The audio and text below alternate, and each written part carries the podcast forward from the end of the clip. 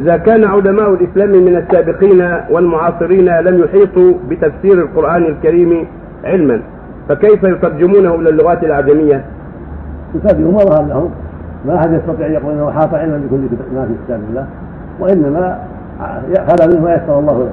وفوق كل ذي علم عليم فكل مفسر كل مترجم على حسب ما أعطاه الله من العلم. يفسر ويترجم إذا كان عنده علم ويجتهد يتقي الله. ولا يلزم من هذا أن يكون محيطا ولا يلزم من هذا أن يمنع. كل على حسب ما أعطاه الله من العلم.